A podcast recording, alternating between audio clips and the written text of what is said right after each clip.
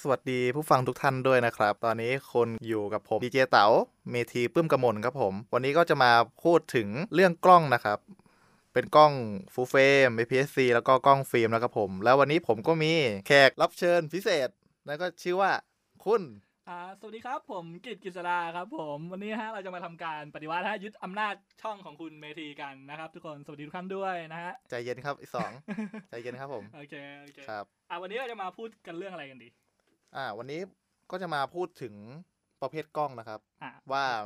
มีกล้องประเภทไหนบ้าง ก็อยากให้เรารู้กันนะครับว่าจะมีกล้องฟูลเฟรมนะครับอ่ากล้อง APS-C แล้วก็กล้องฟิล์มนะครับมีสองประเภทนี้หลักๆนะครับ แล้วเราก็จะพูดกันด้วยว่ากล้องค่ายไหนเนี่ยเนี่ยในแต่ละค่ายจะมี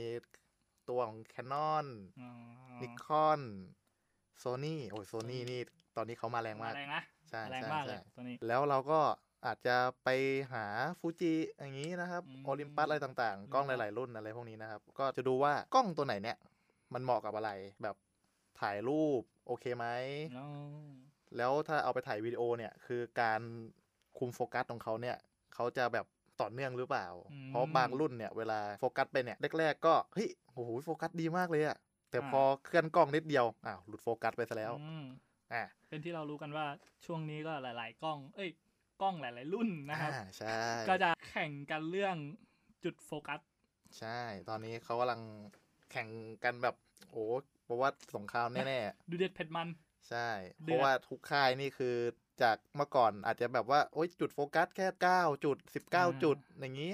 สามสิบกว่าจุด อะก็แค่นั้น ถือว่าเยอะละนะอะตนถือว่านั้นเยอะแล้วสมัยก่อน แต่สมัยนี้คือเขาแข่งกันมาเป็นร้อยกว่าจุดแล้วร้อยกว่าจุดเยอะนะ โหเรียกว่าหนักกว่าการตามรุ่นไม่ทันก็คือ หาเงินมาซื้อเนี่ยไม่ทัน ผมก็ว่าอย่างนั้นนะครับครับเพราะว่ากล้องโอ้ยุคนี้ด้วยเทคโนโลยีมันก้าวไปไกลอะนะไกลแล้วไกลมากเลยใช่ แล้วก็ราคามันอีกก็ตามก็ก็ตามของที่ได้นะครับว่าประสิทธิภาพมันล้ำเนาะก็มันก็ต้องเสียเงินมากขึ้น มาม่าก็หลายเดือนอยู่คือคุณผู้ชมผมคิดว่าคุณผู้ฟังหลายคนน่าจะเข้าใจแหละว่า กล้องโอเคมันก็มีราคาของมันแต่ว่าอืมพอมาเจออย่างนี้จริง ๆ อะ โอ้ มัน มันเป็นสิ่งที่ต้องคิดหนักจริงๆนะกับการซื้อกล้องใช่ตัวหนึ่งเพราะว่าต้องเลือกให้ดีเลยอะใช่ถ้าคุณเลือกไม่ดีแล้วก้าวผิดว่าเฮ้ยฉันไม่น่าซื้อเลยก็ไม่ทันเรียบแล้ร้อวย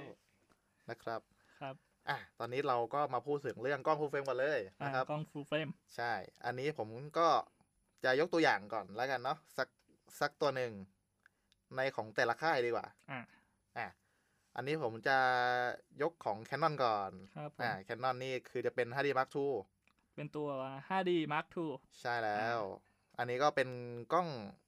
full frame ตัวหนึ่งที่บอกได้ว่าเป็นตัวเทพในอดีต เป็นตัวเทพเลยนะ ใช่ตัวเทพในอดีต เพราะสมัยก่อนนี่ถ้าพูดถึง 5D Mark II เนี่ยโอ้ยคือ เกรียวกราวมากอืมคนนี่อยากคอยคว้ามาถ่ายกันเลยแหละ อ่าเรามาดูกันหน่อยดีกว่าว่า 5D Mark II เนี่ยมีคุณสมบัติทั่วไปของกล้องตัวเนี้ยยังไงกันบ้างโอเคครับครับ อย่างแรกเลยคือความละเอียดนะฮะความละเอียดอยู่ที่ 21.10 ล้านพิกเซล ใช่แล้วครับผมอืมสมัยนั้นผมถือว่าเยอะนะ โอ้เยอะมาก เยอะเยอะมากเลย ใช่ใช่ครับผมสอีกอย่างเะความละเอียดสูงสุดนะครับ ผมอยู่ที่ 5,616 นะครับ คูณ 3,744อืม เซนเซอร์รับภาพนะครับผม CMOS ขนาด 36คูณ24มิลลิเมตรในอัตราส่วน 3 ส่วน 2 ใช่แล้วนะฮะขนาดจอ LCD 3 นิ้ว ช่องมองภาพเป็น เป็นชนิดนะครับผมเป็น pentaprism นะครับผม มองเห็นภาพ 98%อัตราขยาย 0.17 เท่า นะฮะอืม Canon EF นะครับผม หลายคนสงสัยครับ เอ๊ะพี่รู้เรื่องกล้องละเอียดจังเลย บอกลำตรงนะฮะ ก็ดูผ่านทางอินเทอร์เน็ตเหมือนกัน แล้วก็เกิดจากการใช้จริงของพวกเราด้วยนะครับ ใช่ครับ ก็คือใช้จริงด้วยแต่ว่าโอเคแหละเราเรายอมรับกันตามตรงว่า อาจจะไม่ได้รู้ละเอียดถึงขั้นนั้นก็อาจจะต้องมีใช่เอาข้อมูลจากอินเทอร์เน็ตมาทำ research กันด้วยอืมนั่นแหละครับ แล้วต้องบอกก่อนนะครับว่าสมัยก่อนเนี่ย พวกกล้อง full frame นะครับอ่าสมัยก่อนๆเลยเนี่ย คือต้องพูดถึงเรื่องการ์ดกันก่อน ใช่ เรื่องการ์ดนี่ถ้าใคร ถ้าใครได้ฟังแล้ว หรือใครรู้อยู่แล้วเนี่ยคือ ยิ้มแต่ตามๆกันแน่นอน เพราะว่าถ้าเป็นกล้องตัวเก่าๆเนี่ย การ์ดที่เขาใช้อยู่นี่ก็คือ CF นะครับ เป็นการ์ดตัวใหญ่อ่าซึ่งเป็นตัวใหญ่เลยนะครับ ซึ่งถ้าเป็นสมัยก่อนเนี่ย ก็คงจะเฉยๆแหละ แต่ถ้าเอาเป็นของสมัยก่อนเนี่ย เอามาใช้ในปัจจุบันเนี้ยมันก็จะแบบว่ายิ้มแห้งๆหน่อย เพราะว่า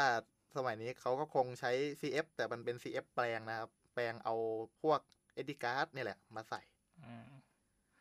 อ่าเดี๋ยวต้องให้ทางเมทีอธิบายก่อนเผื่อหลายคนไม่เข้าใจการ์ดนี่คือ memory card ใช่ครับผมการ์ดเป็น memory card ซึ่งแน่นอนแต่ก่อนมันจะมีหลายๆคนน่าจะเคยเห็นแหละจะมันจะมีการ์ดในสองรูปแบบ รูปแบบอืมแรกเลยอะอธิบายเข้าใจนะครับ คือรูปแบบแรกเลยคือเป็นรูปแบบการ์ดตัวเต็มใช่แล้วกะรูปแบบที่สองคือตัว SD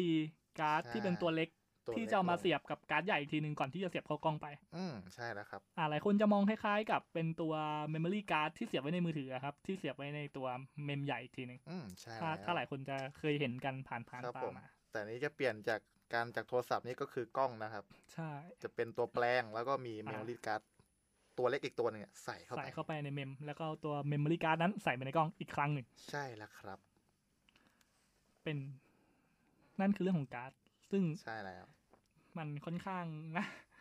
ยิ้มยิ้มแห้งพอตัว ยิ้มแห้ง ไม่ว่ายิ้แห้งไม่ว่าจะเป็นเรื่องเกี่ยวกับการถ่ายโอนไฟล์ข้อมูล หรือจะเป็นราคาณช่วงใช่ต้องบอกก่อนนะครับว่า เป็นราคาณช่วงเวลานั้นนะโอ้โหช่วงเวลานั้นเออถ้าจัดได้ว่าถ้าผมจำไม่ผิดโหเกือบครึ่งแสนเลยนะ ก็แรงอยู่นะ ประมาณครึ่งแสนนะ แต่ว่าเออต้องเข้าใจก่อนนะครับว่าไอราคา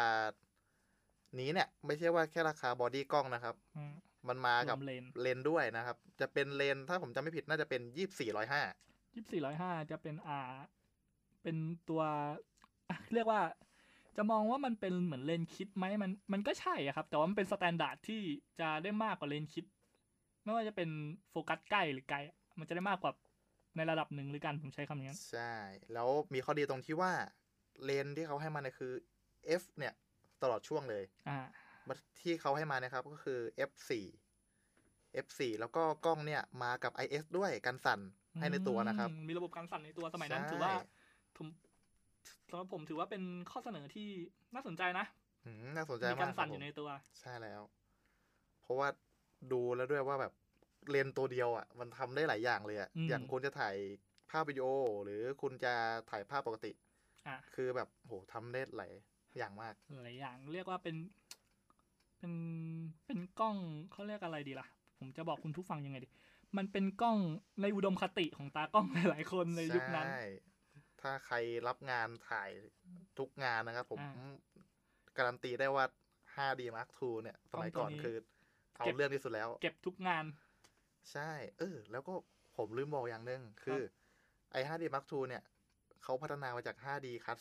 Classic Mark แรกเนี่ยก็ตรงอืมที่ว่าหน้าจอเขาสามารถมองภาพได้อ่าอ่าแล้วถ้าย้ย้อนกลับไปเมื่อยุคก่อนๆเนี่ยคือแบบ มันจะมองไม่ได้อืมมันมันจะมันจะต้องมองผ่านทางช่องมองใช่ผ่านเลนส์แล้วก็ในกรณีที่ถ่ายเสร็จเราถึงจะรู้ว่าภาพเราเป็นยังไง ใช่แล้วครับผม แต่กรณีนี้ตัว 5D Mark II อืมก็คือเราสามารถมองภาพสดในขณะที่เลนเราถ่ายอยู่ได้เลยใช่ เราสามารถมองผ่านใช่ครับหน้าจอได้เลย แบบเห็นภาพสดๆ แล้วก็เราอ่าลั่นชัตเตอร์ได้เลยใช่แต่ถ้าเป็นตัว 5D Classic เนี่ย เราต้องมองเข้าไป แล้วเวลาเราจะกะแสงกาอะไรใช่เนี่ยมัเรานต้องมันดูมันจะไม่มันจะไม่มืดต่ำใช่ มันจะต้องแบบมีความเชี่ยวชาญใช่ครับมากมันอะมันเนี่ยก็มุ่งถึงนี้มันจะเป็นเรื่องเกี่ยวกับการจัดแสงด้วยครับ ท่านฟังหลายคน คือเราจะต้องจัดแสงเราจะต้องอะไร ซึ่งแน่นอนครับว่าถ้าเกิดผ่านทางพ มองผ่านทางจอนะฮะ มันใช้เป็นระบบดิจิตอลหรืออมนั่นแหละครับผมทำให้ไม่ว่าเราจะปรับแสงไม่ว่าเราปรับอ่าเขาเรียกอะไรนะ speed shutter ปรับค่า f หรือตัว ISO ตัวจอที่แสดงผลมันก็จะปรับตามทำให้เราสามารถถ่ายช็อตนั้นได้ดีง่ายช็อตดีๆอะครับ ได้ง่ายขึ้นๆใช่เพราะเราสามารถเห็นภาพที่มันจะเป็นเลยใช่ ตามนั้นนะครับ แต่ถ้าเกิดเราไม่มีเราต้องมองส่องผ่านเลนส์ช่องพอช่องส่องผ่านเลนส์ครับท่านผู้ฟังมันจะบอกเราอยู่แล้วล่ะว่า เราใช้ speed shutter อยู่เท่าไหร่อืม f เท่าไหร่ใช่แล้ว ISO เท่าไหร่ เพียงแต่ว่าภาพที่เรามองมันจะไม่ใช่ภาพ จะบอกว่ายังไงดีอะมันจะไม่ใช่ภาพแบบดิจิตอลมันเป็นภาพที่มันคือภาพจริงอะครับ ที่ถูกกระจกสะท้อนผ่านเลนส์ตัวนั้นเข้าใช่มาแล้วว่าเข้าดวงตาเราให้เราใช่เห็น เพราะฉะนั้นเราจะไม่เราจะเดาไม่ออกเลยว่า ภาพตรงนั้นมืดไปไหม สว่างไปหรือเปล่าใช่สีสดแค่ไหน ซึ่งตัวผมเองก็ยอมรับว่าเคยโดนตรงนี้มาหลายรอบแล้วครับ เช่นกันครับหนักและนะโอ้หนักมากหนักอะแล้วก็ทีนี้เราก็จะไปดูต่อไปตัวต่อไปนะครับว่า เราจะพูดถึงตัวไหน อ่าอะตัวต่อไปนี่ที่ผมจะพูดนี่ ต้องบอกว่าค่ายนี้เขาดูเดือดมาก แล้วเป็นค่ายน่าจะค่ายเดียวที่เทคโนโลยี ก้าวข้ามมาก ๆ นั่นก็คือโซ n y Sony Sony หลังๆมานี่ mirrorless เขาแบบ mirrorless เขามาแรงแรงมาแรงมากมากๆ จากเมื่อก่อนเขาก็เป็น DSLR เหมือนค่ายอื่นใช่ๆแต่ตั้งแต่เขาออกตัว mirrorless นะครับ ตัว A7 เจ็ดตระกูลเอนั่นแหละตระกูล A เลยโอ้ยเมื่อก่อนนี่เมื่อก่อนนี่ A ก็มีครับ แต่ว่า A เนี่ยจะไปอยู่ในกล้อง DSLR ใช่ แล้วตอนนี้เขาก็มาอยู่ใน มิเลเลต Mirrorless นี่คือแบบโอ้โหสะเทือนวงการสะเทือนมาก ๆ แล้วเรียจุกเรียได้ว่มากสะเทือนวงการ เพราะว่าอ่าต้องบอกก่อนนะครับว่าสมัยก่อนเนี่ยที่นิยมจริง ๆอะจะเป็นทาง DSLR ด้วยความใช่ที่ว่าเป็นกล้องที่พร้อมผมขอใช้คำว่าพร้อมในทุกสถานการณ์เลยกันๆล้อหมดเลยแล้วดีกว่าพอทางโซนี่ออกทางตระกูล A สมัย DSLR ก็ยังเป็นปกติ ก็ก็เลยอาจจะ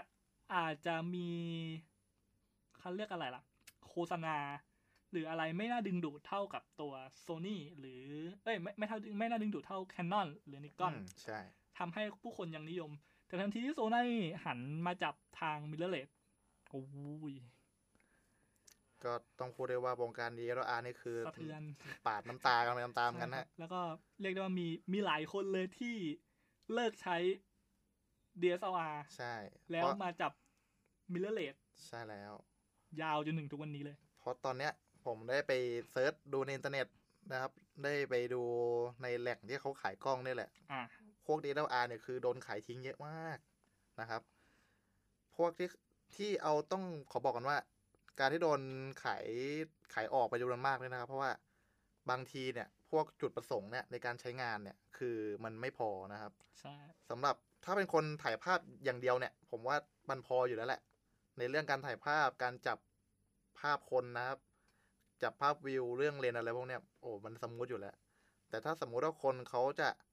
ใช้ในการถ่ายภาพด้วย แล้วก็คุณจะไปถ่ายแบบพวกวิดีโออะอะใช่เพราะว่ายุคนี้อย่างที่บอกครับเป็นยุคท่องเที่ยวแล้ว ยุคทำบล็อกเกอร์อย่างเงี้ย ไปเที่ยวไปอะไรกันก็จะเริ่คืมอแบบ ก็จะเริ่มคิดแล้วว่า DSLR มันอืมพกพาสะดวกไหม ใช่ อย่างบางคนก็จะติดขัดในเรื่องความใหญ่ของ DSLR หลายคนอาจจะมองว่าอุ๊ย DSLR ก็ไม่ได้ใหญ่มากมาย แต่โอเคละในการเดินทางในการท่องเที่ยว ที่เขาต้องพกของไปเยอะอืมๆอาจจะเป็นภาระได้ ใช่แล้วครับ ก็เป็นประเด็นนี้ด้วยแหละ ที่ว่าคนอืมเขาอาจจะเอากล้องพวก DSLR เนี่ยก็คือเอาไปปล่อยวางกันไปปล่อยวางแล้วก็ยื่นหยิบหยิบยื่นตัวเล็ก ๆ แต่คุณภาพดันครับแก้ว ขึ้นมา ครับผม ถ้าเป็นตอนนี้ก็ตอนนี้ตัวจี๊ดตัวจี๊ด A7 เขาออก A7 Mark 4 Mark สี่แล้วเหรอครับเนี่ย IV โอ้เขามาแล้วนะครับผมผมเพิ่งรู้อะอะอันนี้ผมเพิ่งรู้เลยผมผมตามทันถึงแค่ Mark เท่าไหร่นะ Mark Mark สามมันมี Mark 2นะอ่าตอนแรกมี Mark 1ก่อนอ่าตอนนี้ก็มี Mark 2 2แล้วก็มี Mark 3อ่าล่าสุดผมเห็นมี Mark 4ออกมาแล้วนะครับ โอ้โหเพโอ้ราะอันนี่ผมตามข่าวไม่ทันเลยใช่ ต้องขอบอกกันนะว่า Mark 1ก็น่ากลัวแล้วอ่า Mark 2นี่หนักก็ไปอีกน่ากลัวน่ากลัวไม่แพ้กัน Mark 3นี่คือขนหัวลุกแล้วนะโอ้ Mark 4นี่ไม่ต้องพูดถึงเลย ผมว่าระบบการถ่ายภาพ ระบบการจัดภาพเนี่ย โฟกัสอืมตรงนี้ผมว่ากับกล้อง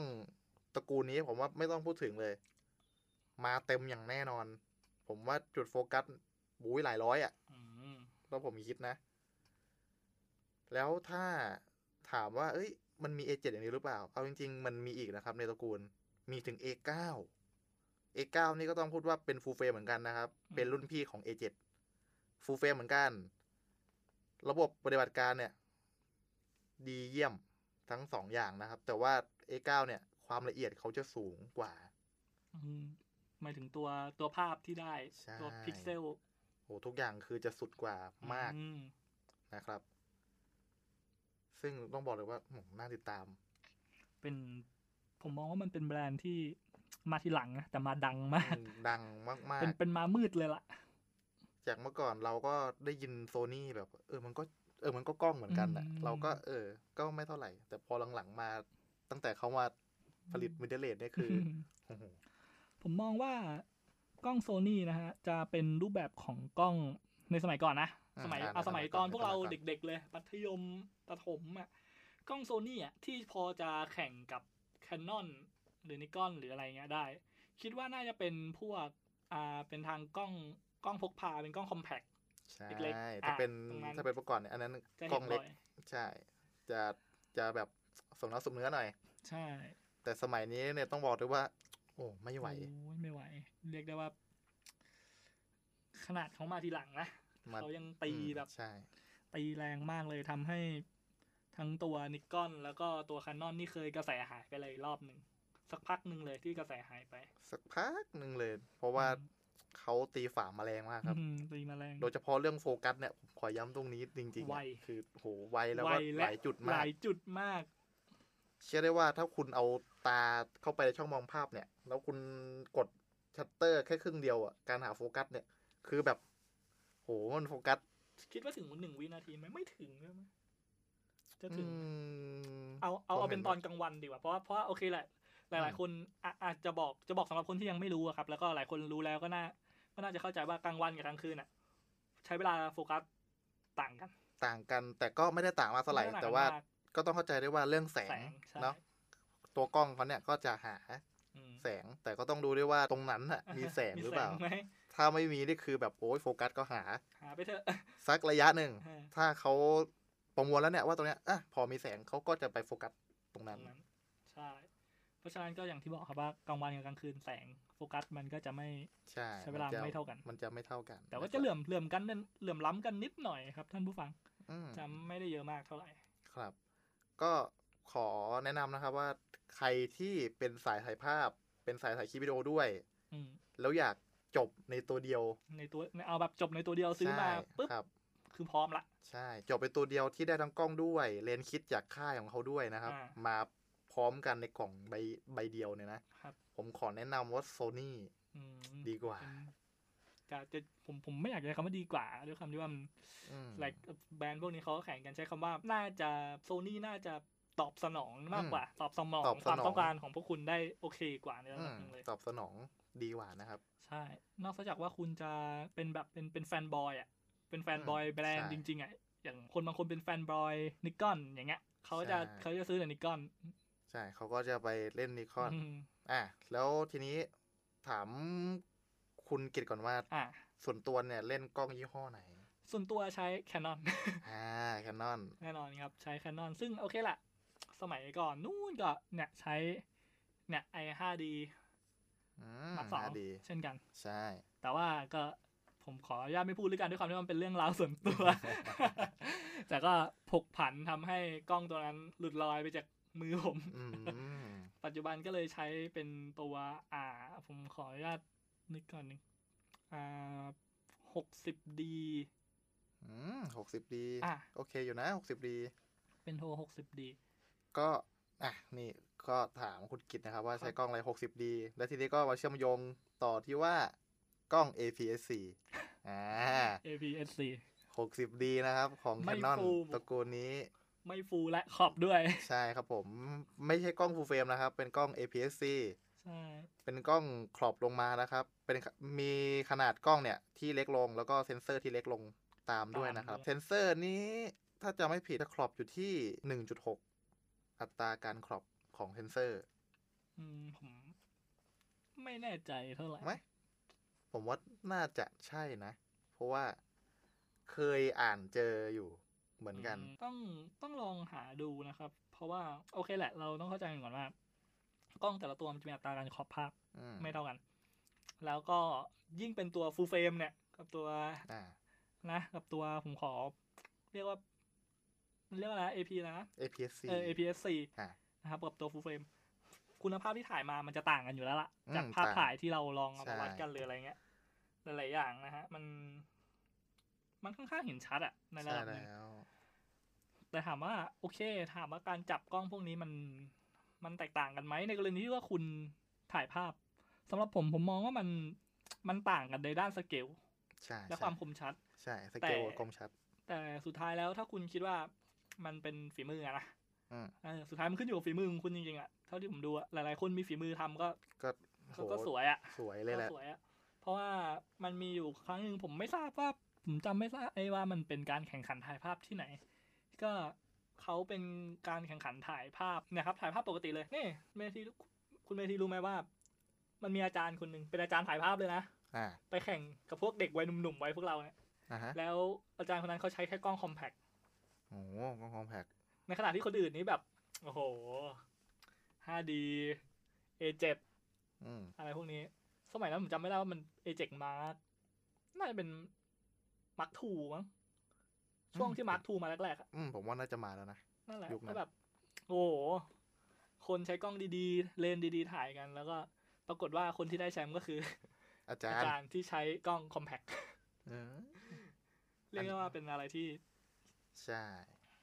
นะฮะ แล้วอันนี้ผมขออธิบายเพิ่มเติมนิดนึงนะครับ เกี่ยวกับกล้องฟูลเฟรมกับกับ APS-C บางคนอาจจะสงสัยว่ามันต่างกันมากไหม อันนี้ก็ต้องขออธิบายก่อนนะครับว่า full frame เนี่ย มันเป็นการมองภาพอัตราส่วนที่เต็มนะครับ เต็ม เต็มช่องเลย ซึ่ง full frame เนี่ย มีข้อดีอยู่ตรงที่ว่า ถ้าสมมติคุณไปเจอที่อะไรที่มันแคบๆเนี่ย พื้นที่จำกัดเนี่ย สเกลภาพมันจะดูกว้าง ใช่ มันจะกว้าง แล้วเวลาจะดูกว้างขึ้นเยอะเลย ใช่แล้ว แล้วเวลาคุณไปถ่ายเนี่ยนะ แบบคุณไม่ต้องขยับตัวมากอะ่ะ หรือถ้ามีที่อะไรตันๆ อย่างเงี้ยนะอืมแบบ มันมีที่จำกัดมากๆอะ่ะ แล้วสมมติ อะ อย่างผมเนี่ย ใช้เลนส์ห้าสิบใช่ไหม f หนึ่งจุดแปดนะครับ อันนี้ต้องบอกกัน แล้วก็เวลาเราไปถ่ายในที่แบบว่าจำกัดอย่างเงี้ย ไอตัว full frame เนี่ย บางทีมันช่วยชีวิตเราได้ ช่วยช่วยได้เยอะเลยนะใช่ ถ้าไม่แนวนอนก็แนวตั้ง มันช่วยชีวิตเราได้มากเลย นะครับอืมครับ แล้วส่วน APS-C เนี่ย ถามว่ามันดีไหม มันก็ดีครับ แต่ว่าข้อเสียถ้าว่าถ้าเอามาใส่เลนส์เดียวกันนะอืมแล้วก็ถ่ายในที่เดียวกันเนี่ย คือตัวมันจะเป็นตัวคูณเนี่ยตัวคูณแล้วเวลาถ่ายเนี่ยครับ มันจะแบบว่าเอ้ยซูมเข้าไปหาหน้าแบบเนี่ยอ่าใกล้ไป ใกล้ไปไหม ใช่ ภาพดูอึดอัด ผมใช้คำนี้ว่าภาพมันจะดูอึดอัด อืมใช่ จะดูอึดอัด แล้วก็ครับผม แล้วทีเนี้ยคือถ้าอยากให้มันออกมาดีๆ เนี่ย คือคุณก็ต้องเปลี่ยนเลนส์ในการใช่ในการที่คุณจะซูมเป็นหรือเลนส์คุณจะที่ตัวซูมออกซูมอ่าเข้าอย่างนี้นะครับ ครับ แต่ก่อนก่อนหน้านั้นเมทีฮะใช่ครับก่อนหน้านั้นฮะผมครับรู้สึกว่า คนที่อัดนี้ไม่ค่อยตั้งใจครับคุณเมทีนะฮะคนที่อัดนี้ไม่ค่อยตั้งใจเลยนะครับเนี่ยฮะดูดูดินัทมนต์เขาไม่ค่อยตั้งใจเลยเนาะว่าไหมใช่ผมใช่ว่างั้นแหละพวกผมทำรายการพอดแคสต์ครับทุกคนก็เดี๋ยวเราอธิบายก่อนนะฮะคุณผู้ฟังครับ ตอนนี้คนที่คุม mic พวกผมอยู่ชื่อนัทมนต์นะฮะ ก็ดูเธอไม่ค่อยตั้งใจเท่าไหร่เลย แหม โอ้ยอย่าไปพาเขาสิเขาตั้งใจทำงานสุดแล้วผมอ่าเนี่ยเป็นเป็นกิมมิกเล็กๆน้อยๆนะครับ บางทีหลายคนแบบ เอ้ย พวกนี้พูดเรื่องกล้องอย่างเดียวอะไรอย่างเงี้ย อะ เสิร์ฟมานิดนึงนะอะนัทมนต์ดูไม่ค่อยตั้งใจเท่าไหร่เลยกิ้วกิ้วกิ้วกิ้วๆนะ เอาโอเคโอเคโอเคครับ เข้าเรื่องกล้องของเราต่อมาอ่าจากกล้อง APS-C เมื่อกี้ไปแล้วนะอ่าครับครับผผมม ก็ขอพูดในค่ายเดียวดีกว่า เพราะว่าถ้าเราไปหลายค่ายเนี่ยเอาจริง ๆ ถามว่าได้ไหมก็ได้แหละครับแต่เขาจะรู้สึกว่าเราหลายใจเกินไปหรือเปล่านะใช่เราเอาแบบว่าไปแบบทีละค่ายทีละอย่างดีกว่าอ่านะครับอ่าต่อไปเป็นกล้องที่ถือว่าเป็นตำนานตำนานมากๆมีมาตั้งแต่ยุคสงครามโลก หรืออาจอาจจะก่อนนั้นก็เป็นได้ เราอะเราไม่รู้หรือกันตรงนั้นเราใช่ไม่รู้ว่าเวลาเขามาเท่าไหร่ด้วยความเวลาไม่แน่นอน แต่ผมว่ามันประมาณนั้นแหละเออเยอะนะครับ แล้วเป็นกล้องที่ทำให้คนนี่คือกระเป๋าแห้งมาก็ไม่น้อยเหมือนกันนะครับ แต่แล้วก็คนทุกคนนี่ยอมเสียเพื่อความชอบความรักและช่วงหลังสกินมาโทนใช่ช่วงช่วงหลังมากล้องชนิดนี้กลับเริ่มเริ่มเริ่มกลับมาฮิตอีกรอบหนึ่งนะใช่ด้วยความที่ว่ากระแสแบบกระแส ฮิปปี้กระแสแบบ vintage vintage อนย่างเทนี้คลาสสิกกำลังกลับมาใช่ก็กล้องชนิดนี้ก็กลับมาตามกระแสที่มาด้วยอืม ใช่แล้ว ผมว่าตอนเนี้ยผู้ฟังทุกท่าน เริ่มจะเดาได้แล้วล่ะ น่าจะเดาออกนะครับว่าผมพูดถึงอะไร นั่นก็คือกล้องฟิล์มนั่นเองนะแล้ครับ ใช่แล้วกล้องฟิล์มนั่นเองถ้าพูดถึงใช่กล้องฟิล์มก็ต้องแบรนด์แบรนด์นี้เลย แบรนด์ไหนเอ่ย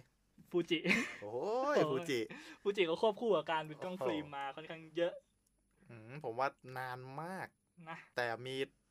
รุ่นหนึ่งน่าจะนานกว่าไลกาโหไลกาเฮ้ยผมลืมลืมไลกาไปได้ยังไงไลกาอันนี้คือโอ้โหนานตำอะมากๆนานแบบ อืมผมเคยถามคุณพ่อด้วยว่าคุณพ่อผมเขาเคยชอบถ่ายรูปไหมอะไรไหมอ่าพ่อผมเคยชอบถ่ายรูปก็นั่นแหละ พ่อผมใช้ไลกาเหมือนกันใช่ไลไลกานี่ถ้าเป็นคนที่เล่นกล้องหรือรักกล้องจริงเนี่ยครับว่าจะรู้ว่าไลกาเนี่ยคือที่สุดแล้วที่สุดอะ ทั้งกล้องทั้งเลนส์นี่คือ แล้วโมเดลด้วยนะโมเดล ตัวที่แบบหรูหราแบบบอดี้อืมมันดูหรูมันดูแบบ มันดูหรูมันดูเป็นความคลาสสิก ใช่ มันดูแพงไปอะแพงไป ใช่ มันดูแพงมันมันดูแพงไปอะมันดูแพงไปไม่ไอ้คำว่าดูแพงไปนี่ไม่ใช่แค่ ตัวลักษณะนะราคาราคาก็ไปด้วยฮะสมัยนั้นก็เช่นกัน เพราะอันนี้ผมต้องขออ้างอิงนิดนึงนะครับว่าอะผมไปดูรายการรายการหนึ่ง ของคุณก๊อฟมาเยือนอะคุณก๊อฟมาเยือนนะครับ แล้วทีแรกผมได้ไปดูเทปเทปหนึ่งที่เขาไปถ่ายกับคุณปอยพิชดานะครับอ่าปลอยติชดา แล้วทีเนี้ยผมก็ได้ไปเห็นกล้องแหละที่เขาจะไปถ่าย แล้วเลนส์ด้วย ซึ่งตอนแรกๆผมก็มองว่าโอ้ก็กล้องฟิล์มแหละเนาะพอเขาพูดราคาออกมา ผมนี่คือแบบคือน้ำลาย หูหูวิ่งไปนิดนึงหูวิ่งไปนิดนึง แล้วทีนี้ก็ เอ๊ะอะไรนะ ฟังใหม่เขาบอกว่ากล้องที่เขามีอยู่เนี่ย อันนี้ผมจำยี่ห้อไม่ได้นะ แต่จะพูดโดยรวมของฟิล์มอะที่ให้เห็นว่าแบบมันมีคุณค่าขนาดไหนอะอืมคือกล้องเนี่ย ผมได้ยินมาน่าจะไม่ผิดนะ ตัวเดียวเนี่ยหนึ่งล้านเลยนะหนึ่งล้านเลยนะจุกๆเลยอะโหไม่ไม่ไม่จุกจุกๆเลยอะหูจุกๆเลยกิอะนหนึ่งล้านอะกินไม่ได้นอนไม่หลับเลยล่ะถ้าเป็นพวกเรา ใช่ แล้วผม ได้ยินเลนส์มาเนี่ย คือหนึ่งล้านเหมือนกันอืมแล้วเลนส์นี่คือต้องบอกก่อนนะครับว่า เป็น limited limited edition ใช่แล้วอืมเขาบอกว่ามีแค่ประมาณพันกว่าอันน่ะ ในโลกโลกนะในโลกนะแล้วนอกโลกอะอืมผมก็ไม่แน่ใจเหมือนกันนะซึ่งไม่น่าเล่นนะพวกนี้ ซึ่งดูแล้วเนี่ยคือแบบ โห คือแบบ พันกว่าอันน่ะ แล้วหนึ่งในนั้นคือมันอยู่ที่นี่อะเนี่ยอยู่ในไทคืยอเราใช่คือผมดูแล้วก็แบบว่า